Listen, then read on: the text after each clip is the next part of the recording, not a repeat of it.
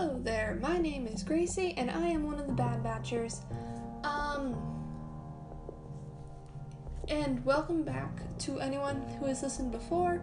Um, hi to anyone who's just coming. Thank you for listening. Huh. So you might have noticed I um haven't been doing this for like a long while. Um, that's because there was some just stuff happening IRL, and you know, I truthfully just sound really boring in my opinion, and I didn't think anyone really want to watch that or listen to it or whatever. But I'm gonna keep going, and hopefully, I'll get better. If you guys have any ideas, just you know, like leave a comment or whatever if you can. Um, I'll try to read it. Um, so let's review episode three. Like, let's just get right into it. So, this was a good episode. I mean, they're all like pretty good. Excuse any noise in the background, by the way. Uh, um, it was pretty good. Um, we go we follow the Bad Batch. They get stuck on a desolate moon, and and part of their ship is taken by the Order or Dragon or whatever it's called. I forget already. um, and you know they have to they have to get that back. Um, and then, oops, sorry about that noise. Um, then we see that Wrecker bumps his head because they crash on the planet, and he like complains about that for the entire episode. So that probably has something to do with his inhibitor chip because he's holding the part of his head that his inhibitor chip is, like when he hits it. And, you know, he's like basically bulletproof. Why would a bump to the head hurt? So, the theory is that his inhibitor chip is like starting to work on him a little bit because of that like little nudge. Um, and he's gonna like turn on the Bad Batch, which would be really sad because, well, I, I, he's a favorite character for a lot of people, I think. Um, and you know, it would just be too bad if he like turned on them and like, well, if he possibly even killed one of them. Uh, I doubt that would happen though. They, if he does turn on them, he, they'll probably like fix him. Or I don't know, maybe like Crosshair will sacrifice something so Wrecker could be okay, or I don't know. But there was another theory about this that actually I kind of am thinking is a good one. Um, the theory is that they're all going to start like their inhibitor chips are going to start like working a bit more, and then eventually by like the end of the show, they all like turned on Omega and they're all like clones like under Order 66 and everything. Which would be an interesting thing because that would make Omega have a really good chance to like show off whatever sh- her specialness is.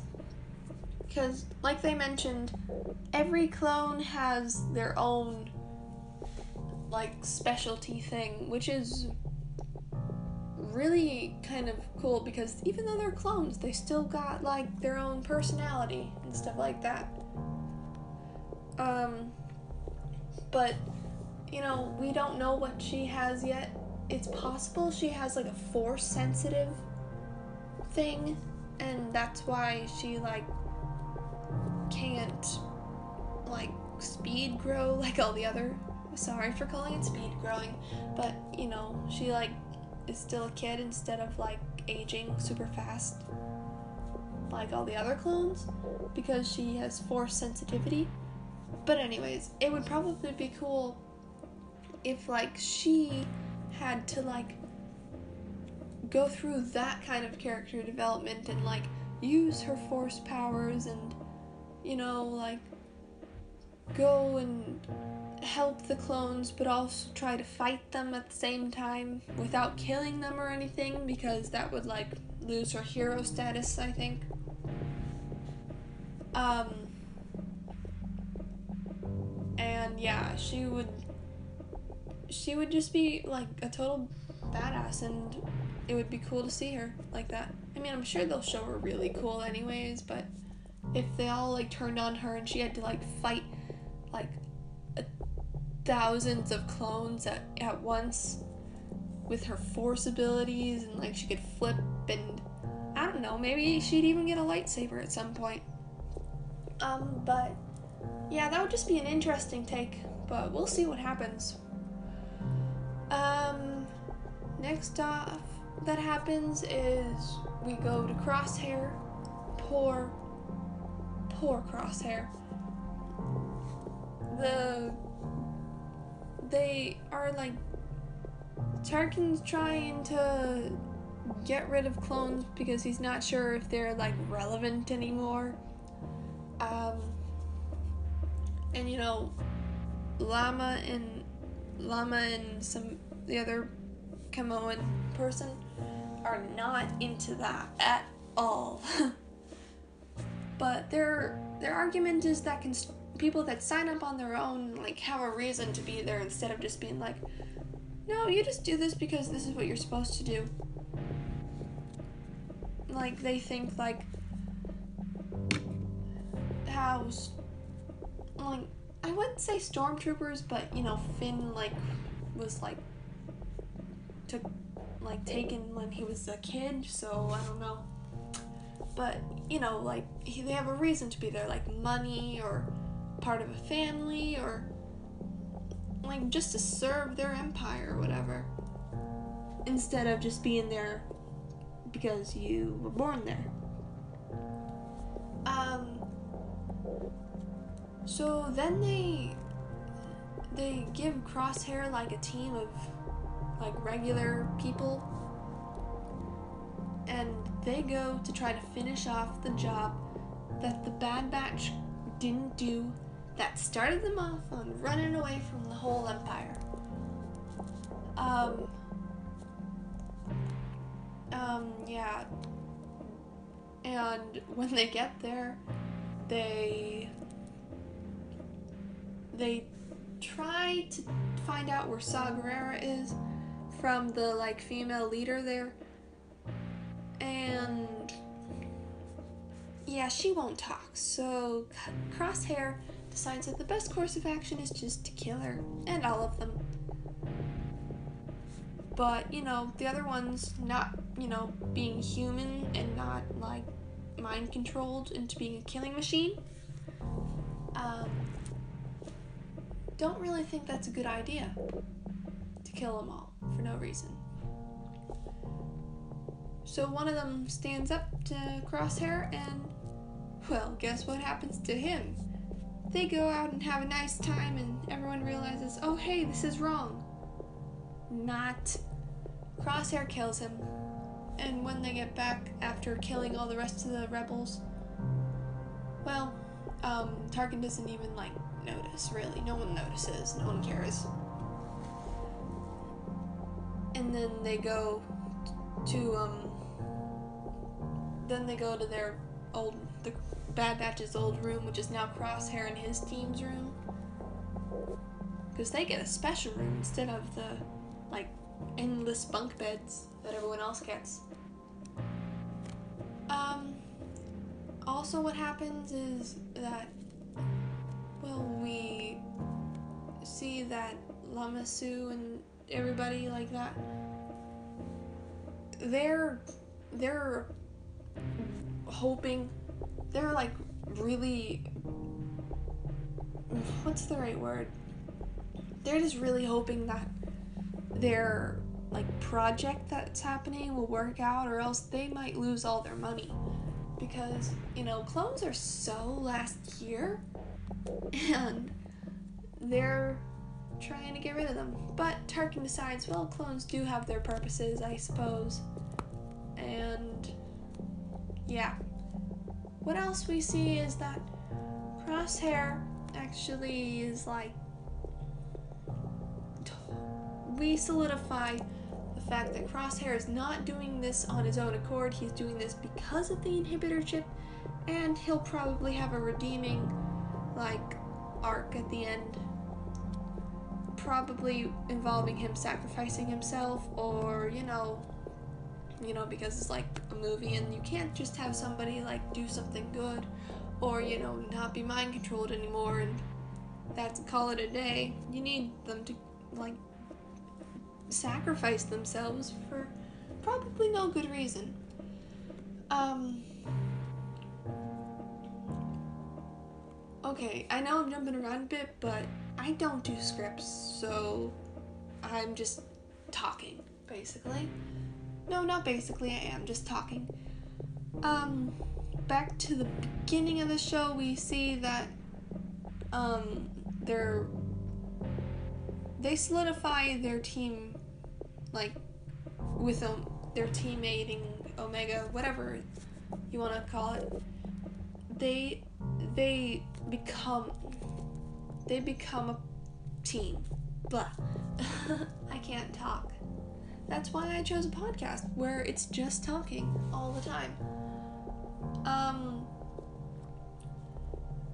they because Wrecker like finally is like realizing that there's another person there because when they show like the rations are like running low and out and stuff like that um, Omega gets her piece, and then Wrecker's like, I want more.